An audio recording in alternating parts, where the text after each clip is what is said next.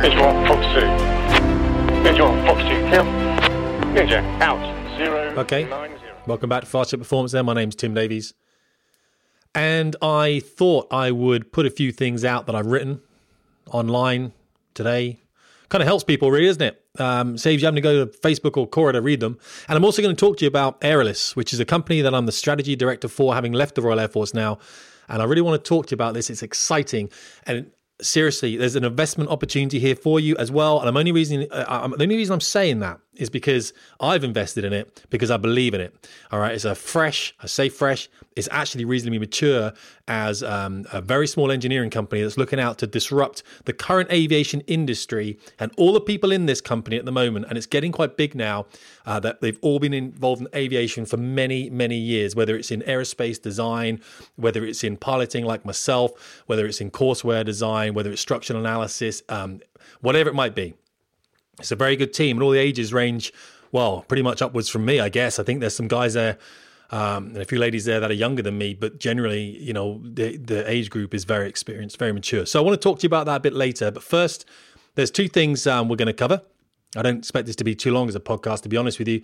But there's um, some advice for commercial pilots struggling with confidence issues.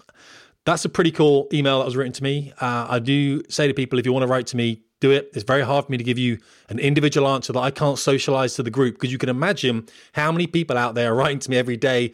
Um, I could literally, I, I should do that one day. I just literally read you the the emails, titles, and the Twitter uh, things and everything else, Facebook connection messages, all that kind of stuff that I get of a day. Just the different, the variety. It's interesting. It's interesting, but of course, how do I get back to everyone?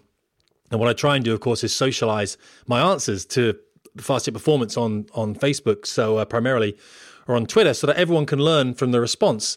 Some people write to me and they say, um, Tim, I, I, don't want you to uh, use this for anything else. And well, that's great. But if it's a really big answer that you need, I'm going to find that difficult because it's a time issue and you know that, especially if you're a young guy. You know, I, I don't really have much time at the moment. I'm exceptionally busy.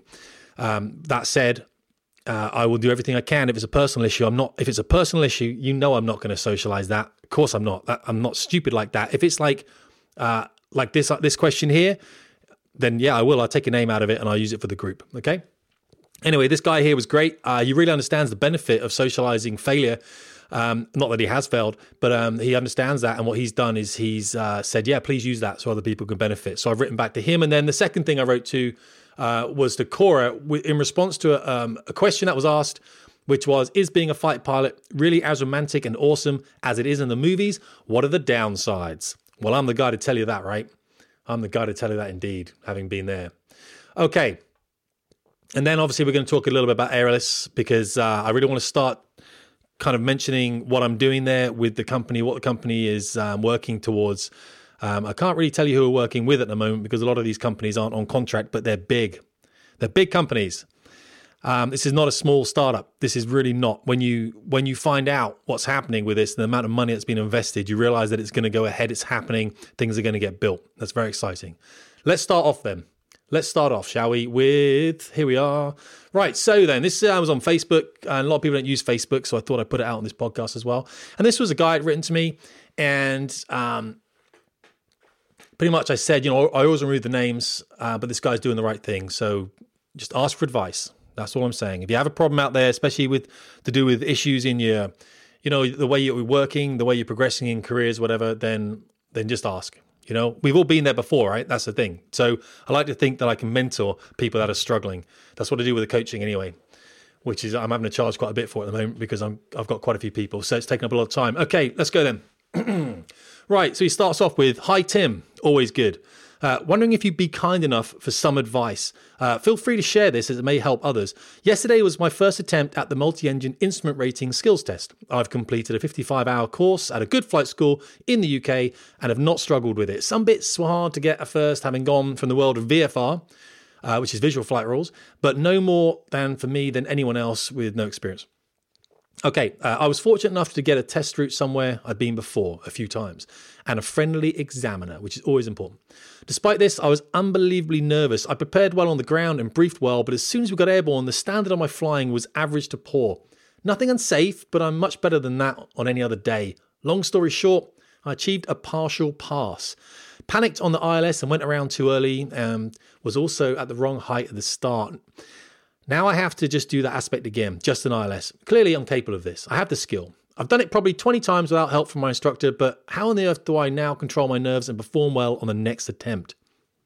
As soon as we take off, I feel like I've become a passenger. I feel glazed over and almost like I'm not in command. It's bizarre. To add some context, I'm a doctor who's decided after seven years to change career.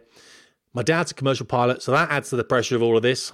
I'm worrying now that I don't have what it takes, and I have to get this right on the retest, or I have to fail this series and do all aspects again. Thanks for your time.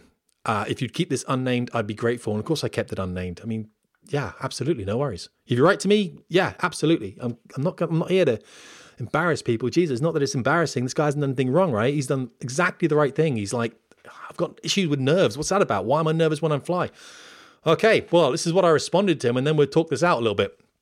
So I said to him, well, thanks for the cue. I never mentioned names on anything personal, but I appreciate that you see the value in this for others. That's the medic in you coming out. Okay, it's pretty straightforward, really, although it's clear to me that your struggle is as real as it ever can be for you. This is just what flying is all about mastery. Not just mastery of the aircraft, however, you'll get there eventually. I could get anyone to fly fast jets if I had enough time with them. The truth is that we never had enough time. The syllabus was a certain length, students only got so many sims and flights, and people would fail trips. It's done that way on purpose. We can't afford to just train anyone. We have to select the best we can so that people in fast jets can deal with all the complexities that await them. In fact, students were allowed to refly about 10% of the flying course before they were removed. It's harsh but fair. It has to be that way as there isn't an unlimited pot of flying hours with which to train people. So, as I said, we could get you through the flying course if you had more hours. And let's be as honest as you are being right now. You may just need more hours. You know that, and there's nothing wrong with having a few more hours. You're a doctor. Now, imagine that your kid has to go into surgery with a guy who was allowed to pass med school even though he wasn't competent. It's never going to happen. I'm sure you agree, and it's the same in aviation, thankfully. So, this brings me to the last bit of the being a pilot puzzle. The main thing you absolutely need to understand about learning to fly is that you must attain mastery of yourself. What does this mean? Well, I can tell you, I can tell that you are a lot closer to it than many pilots who write to me because you understand that you have an issue and that you need to sort out, and you are correct. You get nervous pre flight. You know what I'd have a real issue with? Is if you didn't. You're just the same as many pilots out there who are learning to fly. Nerves are there for a reason. They tell you that what you're about to do has value. You should cherish that and remember the sentence. That's why people get nervous public speaking because everybody is listening to them. They have an interest in what they are about to say. They value what is about to happen, what you are about to do. Having nerves is not just natural, but it's also very necessary. So I want you to think about it in that way. Your body and mind are telling you that what you are about to do is awesome. So, wow, how lucky are you? And here's the great thing the more you do it, the less nervous you'll become because you'll be becoming acclimatized to it. So, try and appreciate the nerves now. That's just excitement running through you. Get a head start with reducing your nerves if you want to, is what the Royal Air Force students do, and it's called chair flying. I'm sure you've heard of it before. I still do this pre meetings. If I have to deal to do, uh, like if I have a speaking event or even before I go to a new gym, the key is to walk through everything real time in your head prior to doing it for real. But I do that already. Yeah, sure you do. And you probably haven't even begun to understand the level that you can go to with this, but that's okay because I'm here to help. The key to chair flying is that you are trying to calm your nerves by getting yourself as exposed to the event that is triggering them as you possibly can. So, take me with a new speaking event, right? I get asked to speak to a company. They're going to pay about £2,000. So, for me, that means about two days, maybe three days' work that would be needed to be prepared for it. Before I even begin to prepare for the presentation, I research the environment. So I'll call up the venue and I'll look on their website. I'll use Google Earth to see the locations and I'll even view the entrance. I'll, I'll, get as familiar as I can with the venue as possible. I'll even call the receptionist to see what it's like in that room that I'll be presenting in. I'll, I'll ask questions like Does it have windows? Is the floor carpeted? I'll ask you about the number of people I'm presenting to. What do they all do? What are the facilities like? Is there parking? Do I have a projector? What's the sound setup, etc.? I mean, you get the idea. I might also call someone who has already spoken there before or ask them what it was like. What would they do differently in their preparation if they had to speak there again? I need to be able to describe to somebody my entire journey from my house to the actual place I stand to present, and I mean in detail. I've chair flown the whole thing. I can describe how I feel as I walk into the hotel entrance, past reception, down the corridor, what the room looks like as I open the door, how many people there are, what ages they will be, and how they are arranged in the room. I go into some serious detail. So now I feel much less nervous than I would have done if I had done no prep. The key is prep. So for you, chair fly the flight until you're sick of it. Get into your flow state in your room. Move your hands as you change imaginary radio frequencies. Think about when you'll make those radio calls and what to do if you miss the localizer or are late with selecting your services. What's the com that you must use to change to change a missed ILS to a PAR or to state that you're going to go around for further approach? Get the com nailed. It will free up capacity, and that's the key. Now, the next time you fly, your body and mind will be much more prepared for it. You might still feel nervous, as I do sometimes when I speak, but you'll find the nerves go away much quicker because you're now more familiar with what you are doing. You understand that nerves are there to prepare you for something that is of value to you. Do some serious chair flying and get back in the jet with confidence. They need to see that you are developing captaincy, and that takes ownership, which you already have. You'll get through your training, keep working at it with solid preparation, and it's just a matter of time. Right, that's the end. Okay, I'll look down the comments then and we'll have a look. And there's some great guys, and I know some of these guys because they're airline mates of mine. Uh, there's some military guys on here I can recognize names straight out, and they're putting in some comments, and that's really useful. So this is why this is what people don't understand when they ask for my help. It's like, okay, so I'm busy, so I'm going to give you an answer, and you understand that, uh, but I'm going to I'm going to get it done for you because I believe in helping out people grow, and that's what mentoring's about. But if I put this on Facebook, you're going to get like 5,000 people's help. I mean, some serious people that are doing some serious things. You don't even know. When you look down the list of people that are commenting on these, these posts and everything, I look at names. You don't know who these people are. I know who these people are. I know what they're doing. I know the struggles they had. I know the jobs they're doing now. I know uh, I, have got guys on here flying you know um, triple seven airliners. They're captains on those. I've got guys that are in military test programs you think about the guys I've worked with and the, the great people that come to the site to contribute. These are the people that are going to add to that. So when you ask me, can you tell me this, but don't share this with anyone? I'm like, why would you not want people to help you out? Because I'm one guy and I've just seen one thing and that's great. And I can give you my opinion. I will do that in an email. I'll, I'll, write back to you if you if you say that. That's fine. But listen, let's get these things out there. I'll take a name off it, and we'll use these. Now, if it's going to expose you to something you don't want to be exposed for, you know I'm not going to do that. And as I said, I'll keep it one on one because uh, that's how we work. So next week, then um, I'm going to read something else in a minute. Next week, hopefully on this Sunday, we're going to have a great guy on this um, podcast. A guy called Chris Chambers, good friend of mine um, a best friend of mine actually is the best man at my wedding, and I want him on here because he left the military. He's deep into failure as well. I love this. He left the military. He transitioned out, and he went into. Uh, he started a business. That's what we're going to talk about. He's an entrepreneur. He employs people. Um, very interesting. Very interesting guy. So we're going to have him on here, and we're going to talk about transitioning out of the military. We're going to talk about what we're doing with our futures. We're going to talk about being early 40s, what that means. I feel mid 40s now, actually, because I am mid 40s. I'm 44, which is great the older I get, just the better life becomes. And I'm serious there. Yeah, I get aches and pains now I didn't have when I was younger, but you know what I mean? Doesn't matter. It's all good. Okay, we've done that one. Let's have a look for the next one that we talked about, which is something I posted on Quora because someone had written, Is being a fighter pilot really, really as romantic and awesome as it is in the movies? What are the downsides?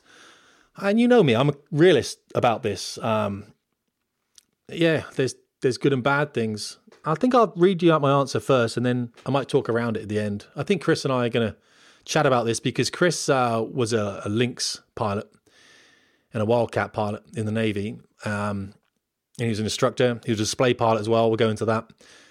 He, we're going to chat about this kind of thing as well, about the glamorous side of aviation, because uh, I was a naval pilot for only about five or six years. I just went through training. I never took a jet or anything to sea.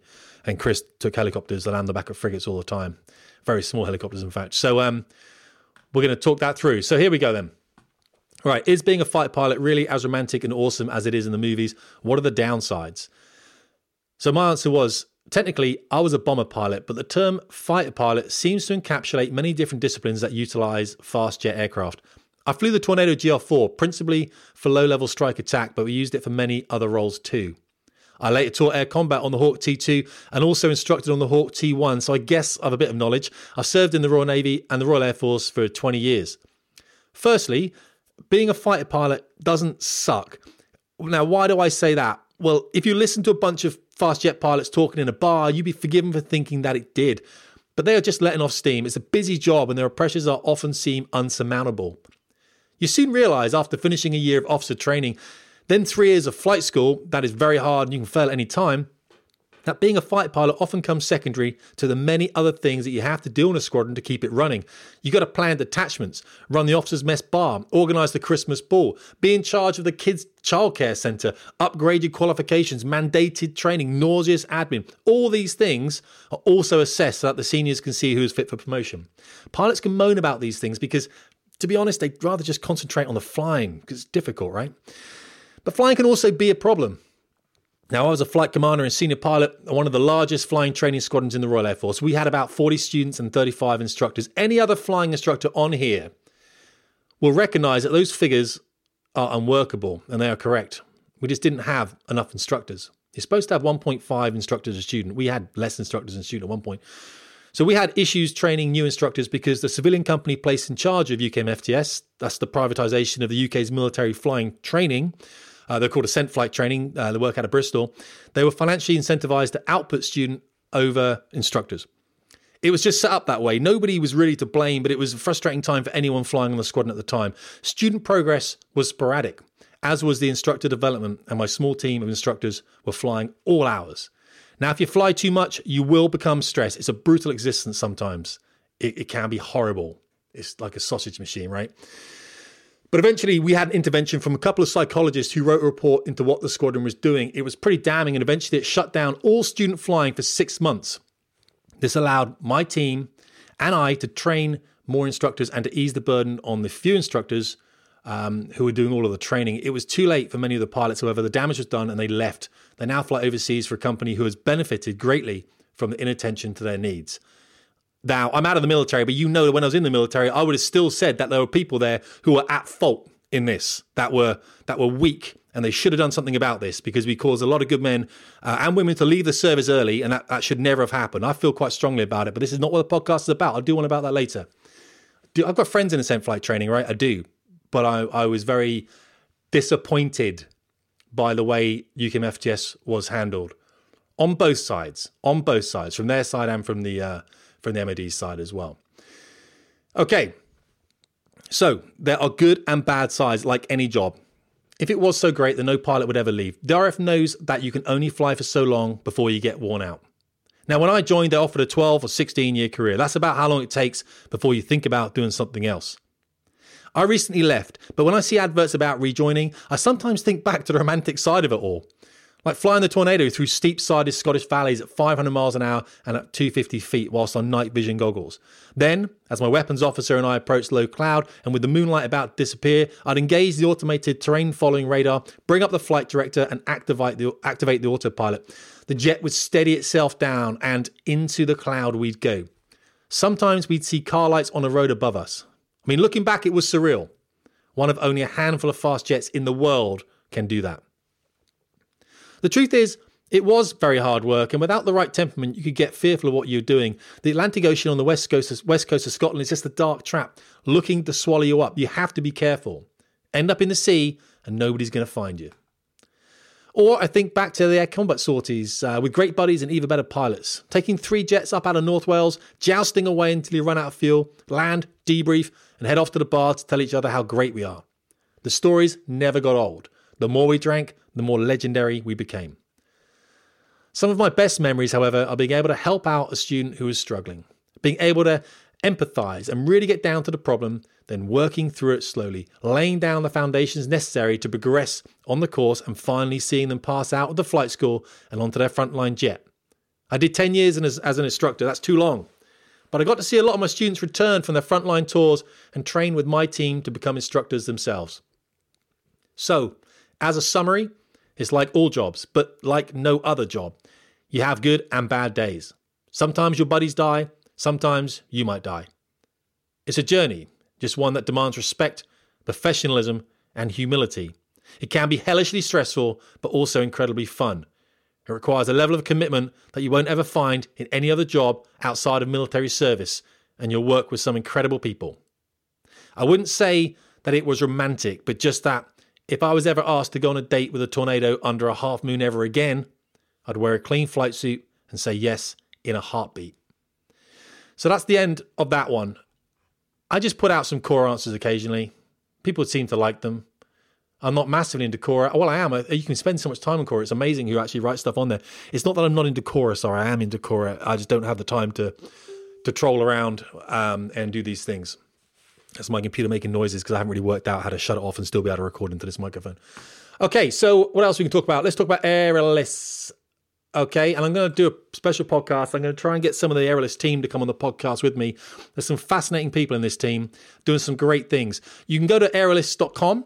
Um, if you want to have a look at the website, I did a lot of the narrative on that site, and that's uh, I'll spell it for you. It's A E R A L I S. Okay, so uh, let's have a look at it then. What are we doing then? What is Aeralis actually about? Well, it is a flying training aeroplane uh, with a high, about 85% commonality of parts because it uses the same common core fuselage. Uh, because that's got 85% commonality of parts, what it means over 25 years, we can reduce the cost of training by about 30%. That is huge. That is really big, okay? In in Trump's words. That is huge. That that is that is large. That is amazing. Now, how do we do that then? As I said, the, the fuselage is the key here. The avionics is the key also, right? So the courseware, everything like that. What we're trying to say is, and this, I believe this, remember I was in flying training for 10 years. You don't need at this stage to go out and buy bespoke flying training airplane. And I will name some. Uh, the Aermacchi M346, uh, the BA um, Systems Hawk T2, for example, the 128 series that I flew. Um, you don't need to go and buy uh, KI T50. Oh, that'd be great. Oh, that'd be awesome. All those aircraft are great. Uh, they are lovely. And I was in um, uh, 346 at Farnborough. Uh, I think it's a great airplane. But it is expensive. All right. Here's the thing what am I looking at paying for those aircraft? Up above 25 million pounds per airplane. Do I get any courseware with them? No.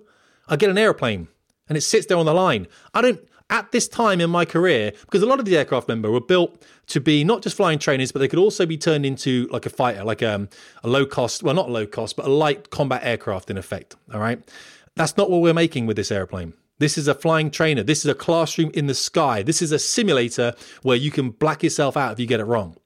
That's what you want is you want those environmental effects on you in something that is going to increase your learning. And we're going to do it through two stages. We're going to do it through two airplanes, although there's three airplanes in the fleet here, guys. And I'll explain what that third airplane's for about in a minute. We got to the two aircraft that are going to do the flying training that are going to bring you the value at much lower cost. We're thinking unit cost per aircraft here is going to be 15 million. We've had studies into this, by the way, about viability. Um, and the reason it works is because the common core fuselage and the 85% commonality of parts, as I've said.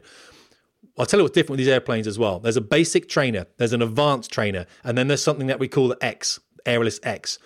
Aeralis B, basic, Aeralis A, advanced, makes sense, doesn't it? And then Aeralis X on the end. I'll cover that in a second. All right. So I'll go through the vision for you so you have an idea what we're talking about.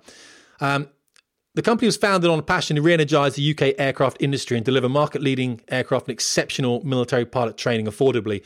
I'm here in this company as a strategy director for them because I want to be, not because I have to be. All right. I work in other jobs as well. And you guys know that. I work as a contractor, an aviation consultant. I do a lot of speaking, I do a lot of other things. Uh, and as I said, I'm just here because um, I really believe in this project and I'm an investor in this project as well. Uh, don't think I'm trying to sell you this, but you can invest in this as well. Don't worry about that.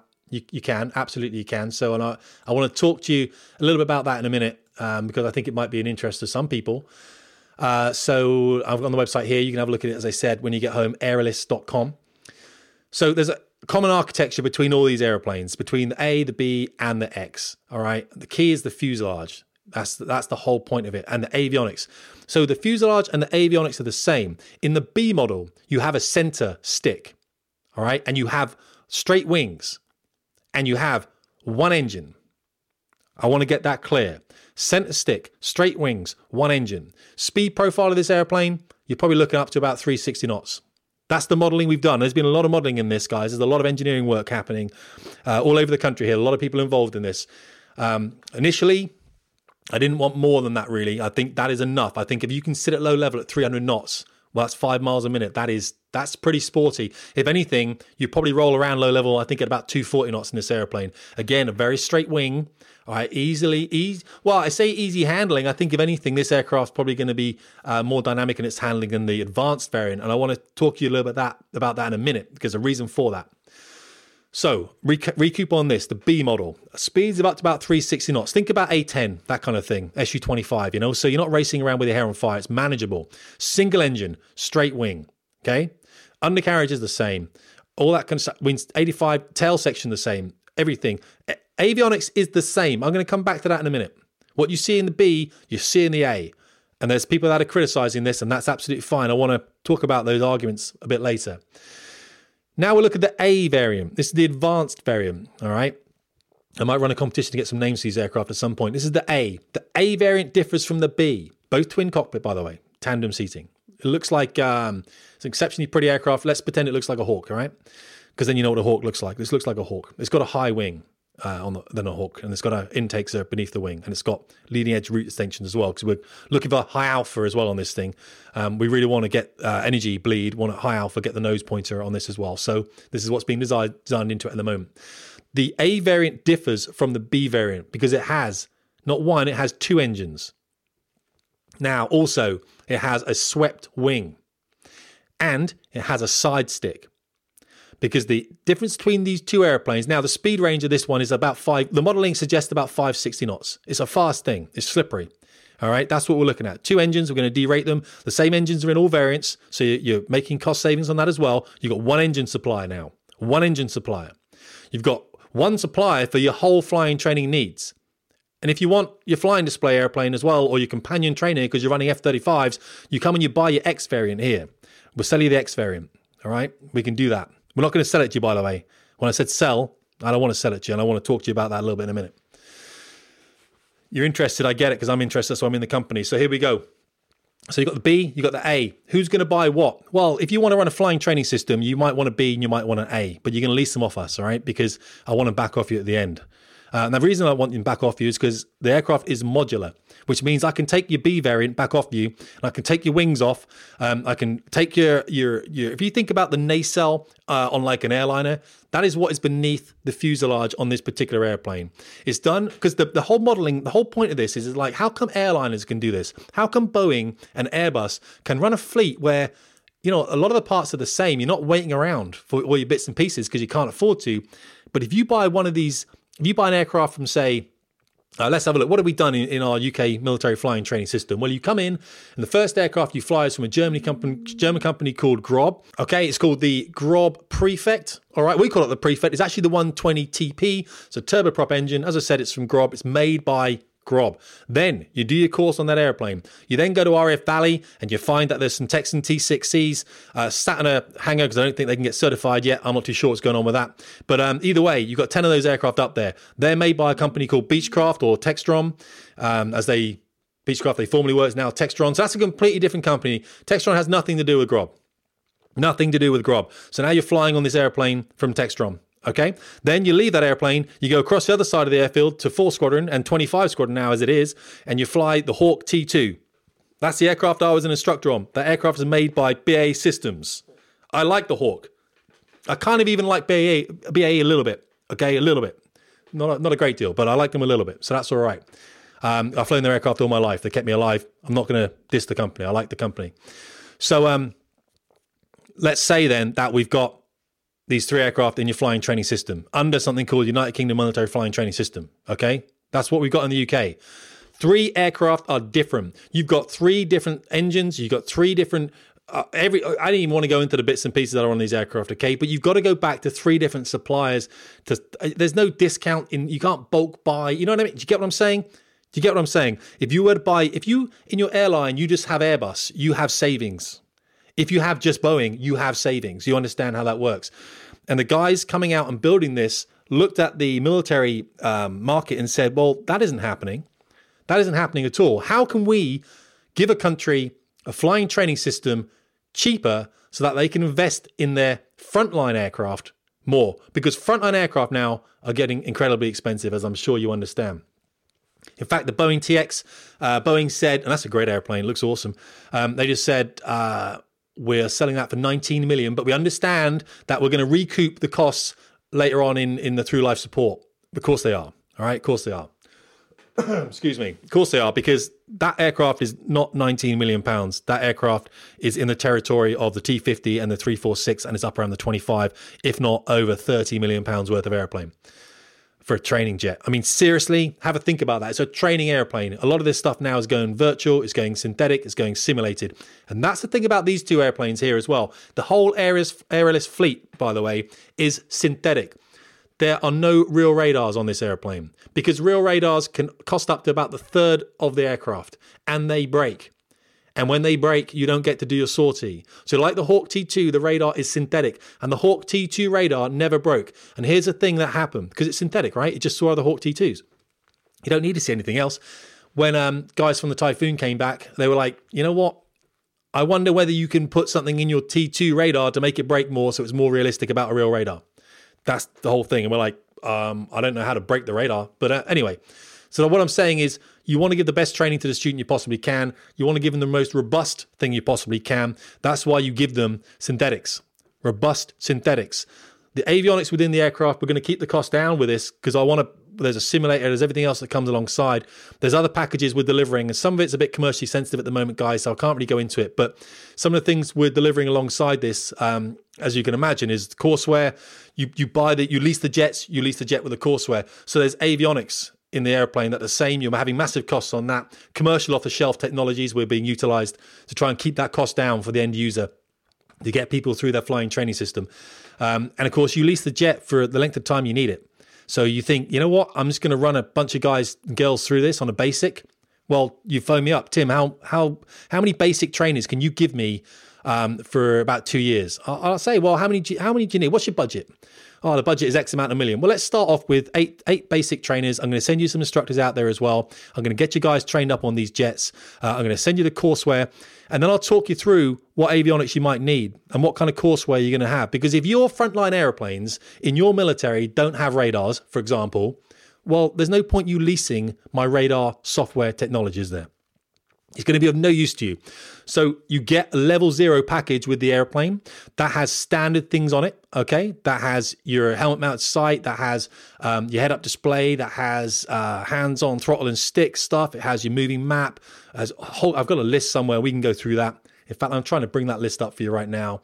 Um, I don't want to get too in depth, obviously, because I don't want to get down the whole kind of bit where people are talking and saying, uh, you know, and criticizing it and everything because I don't, they don't know, and I can't really explain it to you. Um, so I can't really explain it to you in huge detail at the moment because, of course, we're just working through uh, the people that we're working with, big businesses, to make sure that we have got everything we need. Right, level zero. Then level zero tech.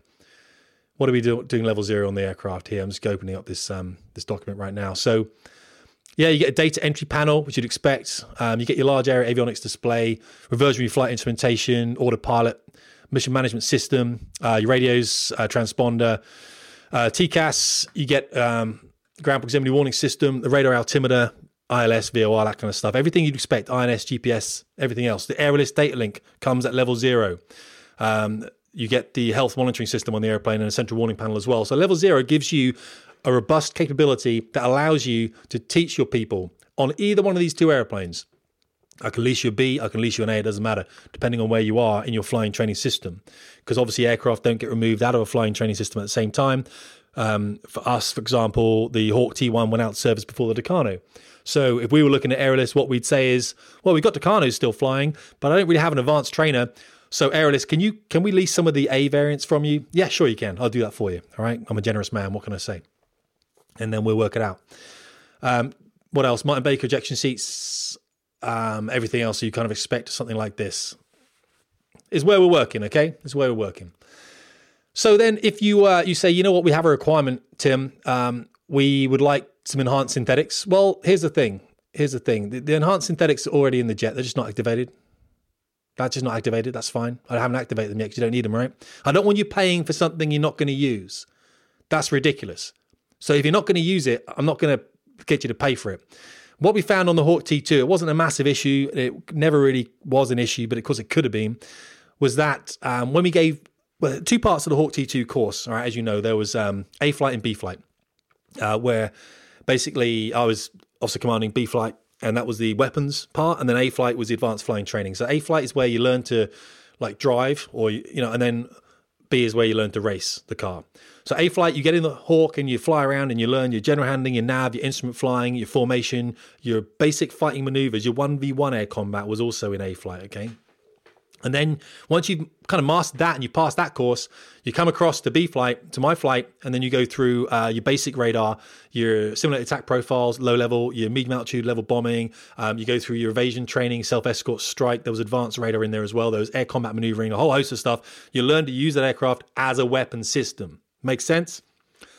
Excuse me. Right. So, what we're saying is, um, I'm to, this is the great thing about this airplane because if, when you, you don't have to have this stuff active if you're just in a basic trainer. Because the last thing I want is your guys getting airborne on solos and activating the radar and playing. Well, they can't activate it because it'll be deactivated, but having a radar there they can play around with. That that's wrong. That's that's not what they're there for in a basic flying training. You can have it if you want. I can activate that as part of your level one package, you don't have to have that activated um, if you have two stages of flying training. You can keep the radar work on the advanced and on your basic, on Aeralis B, on the basic training, then um, you don't have to have all that stuff activated. What I'm trying to say here is that the B model can do everything.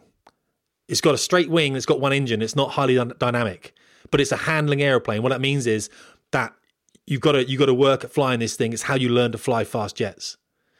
The A variant will be easier to fly. And it's going to have a very activated autopilot as well because it's got a side stick. You're going to be able to access the avionics. You're going to be able to move things around on that large area display. I want clearance for your hands to move stuff around. That's the whole point. It's about mission management.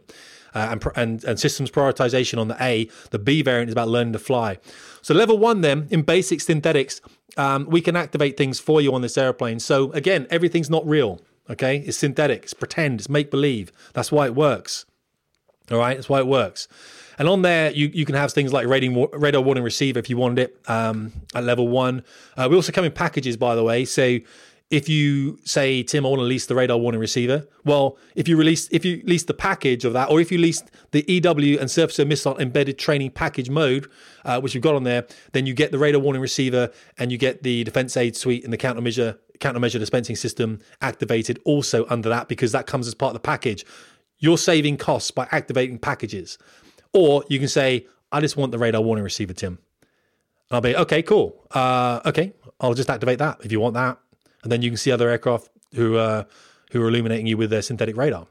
But I might say to you, okay, well, there's growth there, isn't there? So once you guys are able to use the radar warning receiver and you're used to that, come back to me and and we'll activate the um, defense aid suite on the airplane as well. And therefore, they can simulate putting out flares and, and chaff and all that crazy stuff.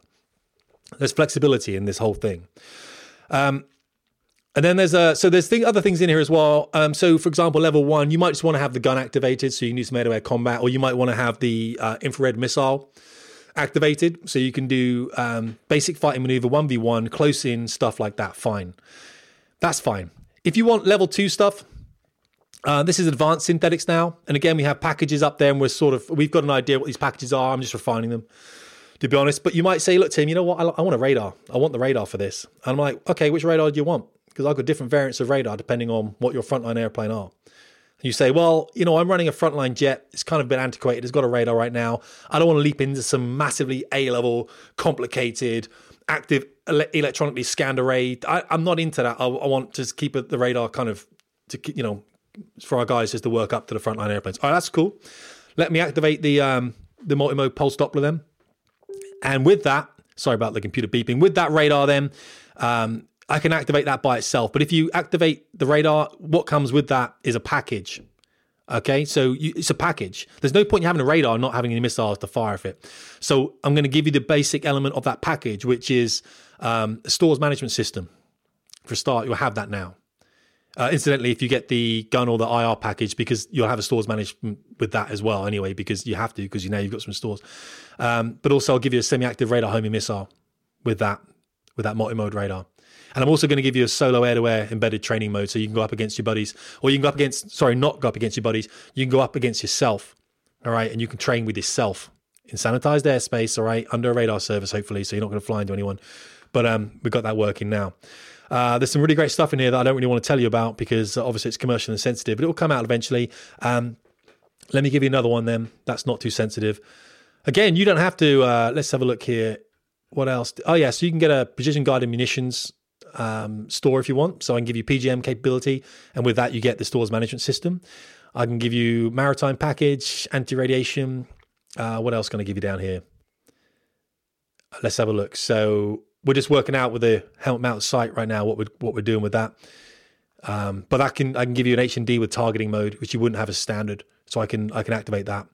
And then there's a lot of other stuff down here. And then there's a level X, which is level zero, one, two, and then an X. And with X, I don't want to talk about that because that's getting into something that we call live virtual construct, and that's um, that's very sensitive in the company at the moment. Okay.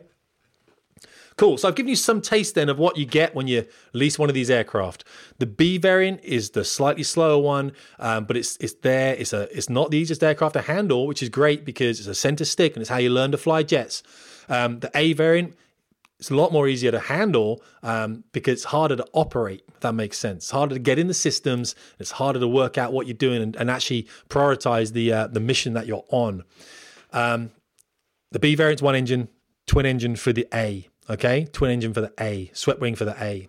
And again, these engines are are podded. This is um, technology, right? So they're podded as they would be on an airliner. So uh, underneath the airplane, that's that's what it is. And uh, again, you can see these airplanes on the website. So because we have this, um, because we have the commonality of these aircraft, as I said, there are these huge cost reductions that can be made, and then with those cost reductions, we put that straight out to the um, to the customer again. Of course, that's the whole point of the leasing model. And of course, when you activate one of these subsystems, so you call us up, all, all of them are activated remotely, of course. Airliners do that now. And you say, I want to activate, what did we say we had? I want to, Tim, um, my guys have been flying this B model for a while now. Um, we, we think we want the basic, uh, the BFM course, the basic fighting maneuvers course. I say, okay, well, we're going to send you out one of our instructors to make sure that you do it properly, um, just to give you a hand. He will just be an advisor. He doesn't have to fly if you don't want him to. He'll just stay with you for a couple of weeks to make sure you know what you're doing. And I say, right, when do you want the uh, when do you want the infrared missile and the gun to and the stores management system as part of that BFM package? When do you want that level one package? When do you want that to start? They say, Tim, I want it to start on the 1st of June. I say, right, so what are we looking at now? A couple months ahead of that. I'll tell you what I'm going to do for you. I'm going to activate the courseware one month ahead of that date. I'm going to let you get right into it. All right. And then on the morning, when you walk out to those airplanes on the 1st of June, on that morning, you'll get in that airplane, uh, by the way, and the, the, um, that the infrared missile and the gun are going to be available under a stores management system. And here's the thing as well: when the courseware is activated for you, all right, when the courseware is activated, um, at any time from that point, you can act- we can activate it in the sim as well. All right, so you might say, okay, well that's really cool. I'll train the guys up in the sim. Um, so, Tim, uh, uh, the courseware has been activated a month before. Can I activate the sim at the same time? Of course I can. It's live for you. All right. And there's a guy out there to make sure you don't go and kill yourselves. And there's online training for you to do as well. If you want to reach back to the company, the company's here to help. That's the whole point. The company's here to help. We've written the courseware. And that's the whole point. The courseware is written for you. Now, this is where it gets a bit problematic. This is great. I love talking about this. I'm happy to take questions. It gets a bit problematic for you, uh, for some people, because some militaries can't see them training in any other way but the way they train, if that makes sense. You have to understand that these airplanes that have been developed by pilots and instructors from Her Majesty's Royal Air Force, we taught a lot of other air forces around the world, and also other instructors from other nations have input into this, and is still making input into this, by the way. The training is generic, it's not secret training, all right? It's not, everything is, uh, as I said, it's open. It's an open source stuff, okay? This is what it means. It means you have generic missiles. You can have something called a long range missile. You can have something called a fully active radar missile. You can have something called an infrared missile or a short range missile, medium range missile. It doesn't matter. It, it doesn't matter. You can say, well, that's got the same or similar ranges to an ASRAAM. Well, maybe it has, or an AMRAAM. Yeah, maybe it has. You know, but it's but it's not got the same ones or the same technology in there. Anything else? All right, it's a generic active radar active missile. That's what it is, generic. So you guys can work on those. The and this is the thing because of course you have to remember that the majority of your tactical training is done on the front line. It's done on the operational conversion units, and we're going to input into those. So you get your basic and you get your advanced flying training courseware. And each one of those courseware, as I said, can be activated. So you don't have to have, you don't have the capability for advanced radar work. Well, don't activate the, the advanced radar. Don't act. Why would you? What, you're going to sit there. You're going to pay me for it, and I'll be like, guys, listen, you're not even using this, and it's costing you money. I want you to not turn it on and off every week. You know what I mean? I'm saying if you're a school who's training people in air combat, let's get that radar into your jet. All right, let's get those missiles into your jet. Let's get the gun into your jet with the stores management system. All right, that's what I want in your airplane. Let's activate those fairly so you know where they are. They're there for you. You've got them. All right, and now you can go and uh, you can use them. Let's get that radar warning receiver in there as well. Let's get the defense aid suite. These things need to be activated for you because you need to use them. So if you ask me for the uh, for the radar courseware, well, yes, and with that comes activation of these services. Okay, so that's how we work these things out, and we do that individually. So militaries can still operate on a very individual basis. They can also they can decide the level that they go to um, that they actually want to fly to with their students but it means that they don't have to shell out a whole world of money for something that they're never going to use. Because we don't want that. We want people coming back to us again and saying, we love the product and we want more of it. We love the product, Tim. You know what would be great if I had a tactical display on my airplane?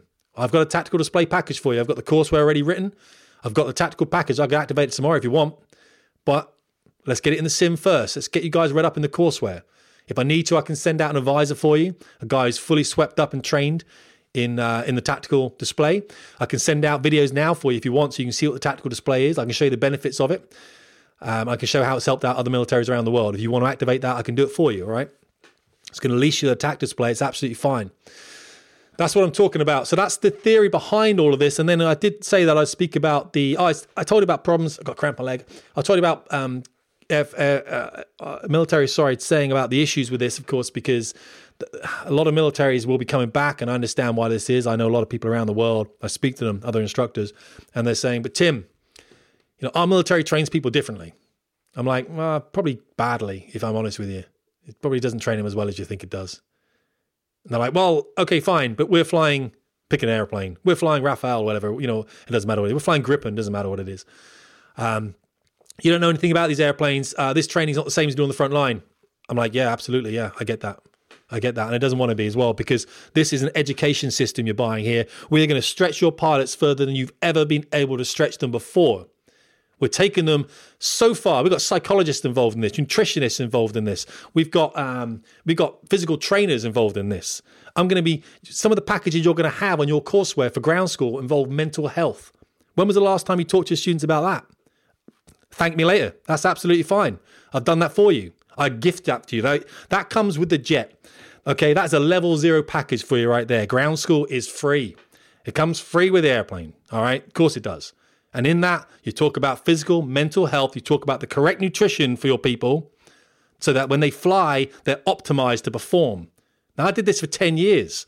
People are working on this. Hadn't even added up, hadn't even added up the amount of hours we yet have involved in flying training that's going into this airplane. This this thing here is a game changer. And I'm not saying that because I wouldn't be in this company working for these people if I didn't fully believe this. They came to me. Right, and I said, I'm really sorry, I'm very busy. I remember the first piece of work for them I did. I was like, seriously, guys, I'm really busy. And then I got to know the team and I was like, wow, this is this approach to flying training has not been done before. All right, this had not been done before. The great thing about this as well is you can take a base that's about to close, hashtag Scampton, let's just say, and you can, let's just say, you can put 10 of these on the flight line at Scampton. You can put 15 instructors on these airplanes at Scampton. And then you get other people's air forces sending their people over to you, and you've got spare capacity now. And that's a problem in the world at the moment. All right, that is a problem. Now, I'm not going to go into so much of the investment area of this, okay, but I will go into some figures real quick for you. Um, and uh, by the way, this is not us making stuff up. We um, invested in an incredibly expensive, I say expensive, incredible, incredibly valuable is what I meant to say, incredibly valuable um, report into whether there was a necessity for these airplanes, and the truth is there is. There's some pictures on here as well of the cockpit area. I'll go and have a look at that if I was you. It's an end-to-end flying training system, as I've told you about. It's got digital learning management system within it, remote courseware updating. Um, it's got a common simulator that will cover all your types. One sim. This is crazy value. I like feel like a used car salesman here, except it's not a used car. Um, so this will take you all the way from. Well, here's the thing as well. So I'm not saying it takes you from elementary to the OCU. That's that's not the case. I wouldn't want you jumping in the B variant. That's still a very potent flying training system. That B variant is is is not your PC 21. All right, we're talking. You know, that's a great airplane, by the way. I know guys flying out there on the Pilatus PC twenty one. It's a lovely airplane, but this is a this is a jet. It's got a jet engine in it. All right, um, you got to be careful of these things. So I want you to have some kind of elementary training before. Yes, you want to go and do that on a Cessna. Yes, you want to do it on a Piper or a Grob or something. Fine, get yourself some hours, and then we'll put you in the B variant. From the B variant, you can work into the A. In fact, if you don't want to, you can probably go from something uh, small and light piston into the A variant. Um, but I wouldn't activate all the courseware and I wouldn't activate all the avionics on it just yet. I really would not do that. And of course, there are things we're looking at now as to whether we can give you an A variant with a center stick, which I'm sure can be done, but of course that comes at cost and certification issues and everything else. All right, let's have a look. I'm going to talk to you a little bit about the. I'm not going to take it with time, guys. Probably another, I think, another 12 minutes and we're done. Um, so it's a whole training ecosystem. That's what we're delivering you right now. Okay, is the family of airplanes. The X variant. Well, this is when you come to us and you say, Tim, I love what you're doing, but um, you know what? I want a radar in my airplane, and I'm like, you idiot. Okay, fine. You want a radar? Fine. I've told you not to have a radar. You want a radar. I'll give you a radar. And we'll go and select a radar, something small, um, whatever you want, and we'll put it in the nose of the airplane. But guess who's going to pay for the certification of that aircraft? Yeah, you're going to pay for that. Or maybe several of you coming together, several companies, uh, countries, sorry, coming together, or several aggressor companies coming together, and they're like, we want to do aggressor training with this aircraft. I need a, an actual radar warning receiver. I need an actual radar, and I need to be able to carry a pylon because I want to put a self protection jamming pod on there or something like that. Well, let's do that. You're going to buy an X an Aeralis X. Aeralis X can have one engine, two engines, swept wing, straight wing. It doesn't matter. All right, we can do that, but we've got to certify that. That's what the X is for. You want a bespoke aerobatic team jet. X, not A, not B, X. I'm helping you out here, guys. This is exactly what X is for. That is exactly what X is for. So the Lisa will buy combinations of common core fuselages and different wing engine modules because the wings and the engines they're modular. Uh, um, basically, you lease the desired combination of variants. You say, I want, um, I want, let's say, ten Bs and I want six As. All right, let's do that. A small flying school, small flying school, small but powerful with a very, very robust spares chain. Um, and then when you're done, you return the aircraft to us, and we're going to reconfigure those airplanes. Everyone thinks it's going to be done overnight. It's not. It'll probably take about 18 months. But um, what we can do is we can take the wings off a B, we can turn it into an A, we can turn it into an X. Doesn't matter. We get that aircraft back out again.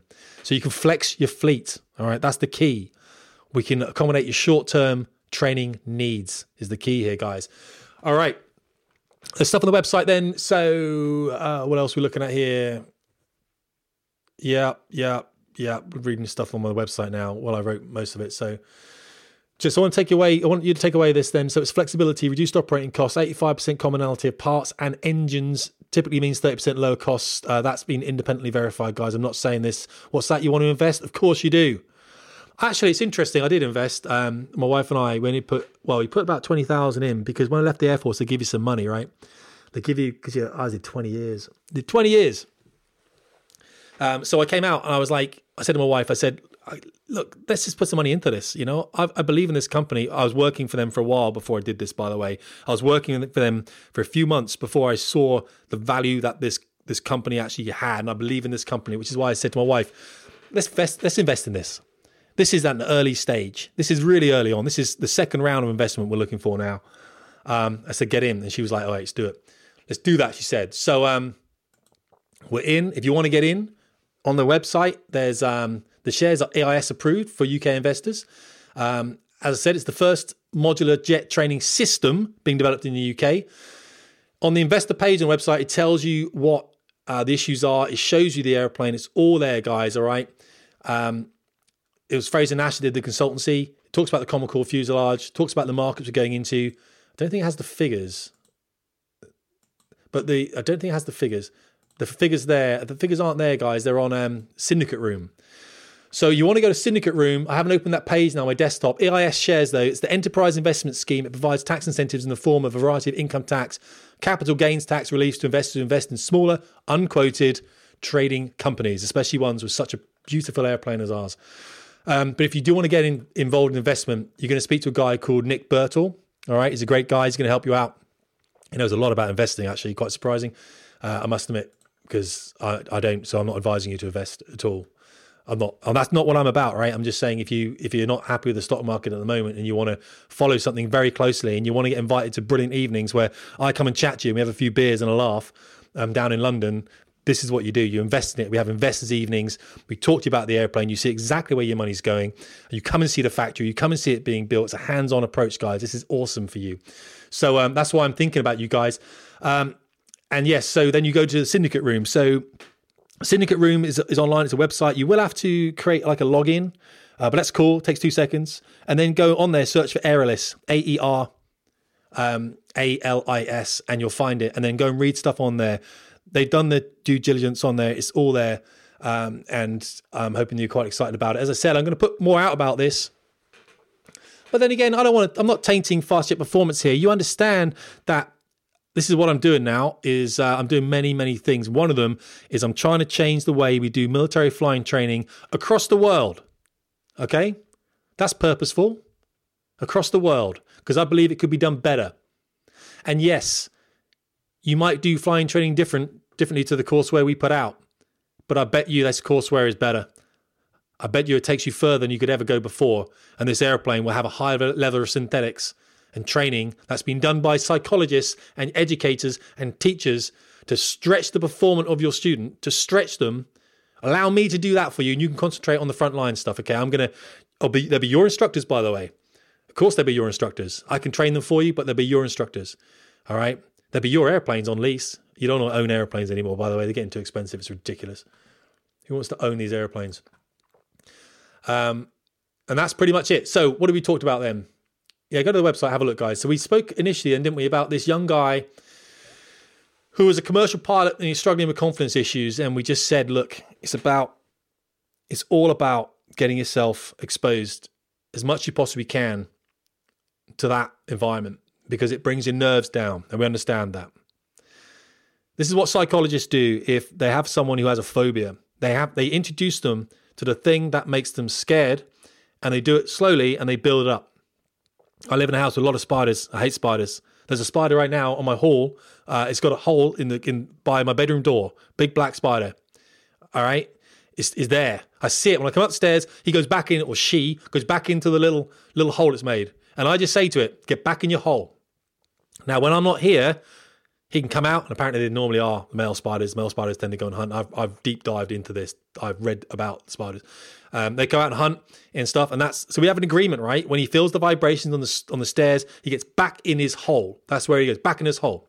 But I expose myself to these things so I become less less worried or agitated or anxious about them. So this guy we said here with the flying, he's agitated on his flights. Well, of course he is because he's getting in the cockpit, he's seeing all these dials and everything. It's not familiar space for him, is it? So he needs to become more familiar with it. Even when the jet's on the ground, get in that cockpit. Some of our students at Valley, uh, when the jets are in the hangar, they'll get in the cockpit and they'll run through their checks in the real cockpit with their gloves on uh, because that's how it's going to be for real. All right, they're in the real cockpit of the airplane with their gloves on, touching switches. Obviously, not starting the jet, but they're touching switches. All right, that's called chair flying. If you've got an interview, chair fly it a difficult conversation with your wife or your husband, chair fly that conversation. All right. Chair fly it. Difficult boss, you got to go and speak to them. Chair fly it. With a friend, if you want to, it's even better. And then we spoke a little bit about um, is being a fighter pilot really as romantic and awesome as it is in the movies? What are the downsides? And I spoke to you about those kind of things, and I about doing train following radar at at, at night, um, and that there's a there's sometimes it's just hard, but it's it's not a bad job, and you can last about twenty years of it. Uh, and then you start going and having mental health problems, which obviously we've all been through there, haven't we? And I talked about the problems with UKM FTS at Valley at the time, which you went through as well. And then we spoke about Aeralis. Uh, and I like to keep you guys informed on that. And as I said, there's an investment opportunity there for you if you really want to get involved because we get to be on a journey together. I think that's pretty exciting to be on a journey like this, unless you can find someone else who's building military fast jet flying aircraft in the world um, at this cost. So I can't. Uh, I can't. So it's fine. And um, what we're not is, is someone, let's just say Big Prime, who is um, like a big oil tanker. We can move quickly, and we are moving quickly because we have to. That's exactly where we are. So, and you can see what kind of funding we have already. We're looking at about 2.7 million to get the Common Core fuselage designed. That's not just a demonstrator as a Common Core fuselage. The technology we put into that will be in the real aircraft. All right, and we're going to take this to a, um, a defense conference next year uh, and it's going to be there. Come and see it. It's going to be massive. This fuselage is going to be big. You, are going to see it. You're going to be standing next to it, going, "Whoa! I didn't realize it was this big." All right, this is a real thing that's happening. Um, we've got virtual and augmented technology at that conference as well. Um, so I really want people to come down. I'm going to talk a bit more about that. You come down, seriously, have a cup of tea me. It's going to be awesome. That's in London, by the way, next year, uh, late next year. So, uh, but the technology you'll see in that cockpit is going to actually be in the aeroplane. That's the whole point. This is not something where we put a little mock up. I'm not saying anyone did that at Farnborough. Everyone did it at Farnborough, didn't they? Um, what you see at this conference next year is real. Real. That's why the money's going into it. And then that this is the second round, guys. When we close out that, that's what we do with that. And then the third round, um, we raise more money to actually build a flying demonstrator, which will fly for about 400 hours, something like that, whatever, and then we'll scrap it. But it's going to demonstrate the capability of one of those two variants. I know which variant we're making. You don't know which variant we're making, and that's fine because we're going to keep that under wraps for the moment. All right. But if you want to get in, get in. If you don't want to get in, and here's the thing I get that. You don't want to get in, just follow um, Aeralis Jet on Twitter. That's me that's doing that, by the way. And I'm kind of trolling a little bit with it as well because that's what we have to do on Twitter, right? Uh, also, there's a Facebook page, Aeralis Jet, as well. So get onto that. Guys, I'm going to separate Aeralis. I'm going to separate Fast Jet Performance, obviously, because they are. We've got lives out there, but Fast Jet Performance, I'm talking about everything on Fast Jet Performance. I'm using in Aeralis as well to try and really enhance the um, the the ability to deliver something of such capability that it fundamentally changes the way we train uh, fast jet students in the future. In fact, all students, because the B variant can be used for um, basic flying training before you go into rotary or multi, and that is the plan, by the way. Okay, guys, thank you for this. I really appreciate being able to get stuff out of you. It's been like an hour. Uh, if you listen to all of it, okay, you are solid, all right? And I love you muchly, as you know. Whack some comments down in the old um, Facebook thing here so I know what you're liking, what you're not liking. Um, put some hateful stuff down if you want, get off your chest. It's fine. I can take it. We'll have a bit of banter. It's all good, all right? I, that's what life is about. It's just the internet, it's not real. All right, guys, thanks so much for your time. All right, Tim Davies, Fast Jet Performance.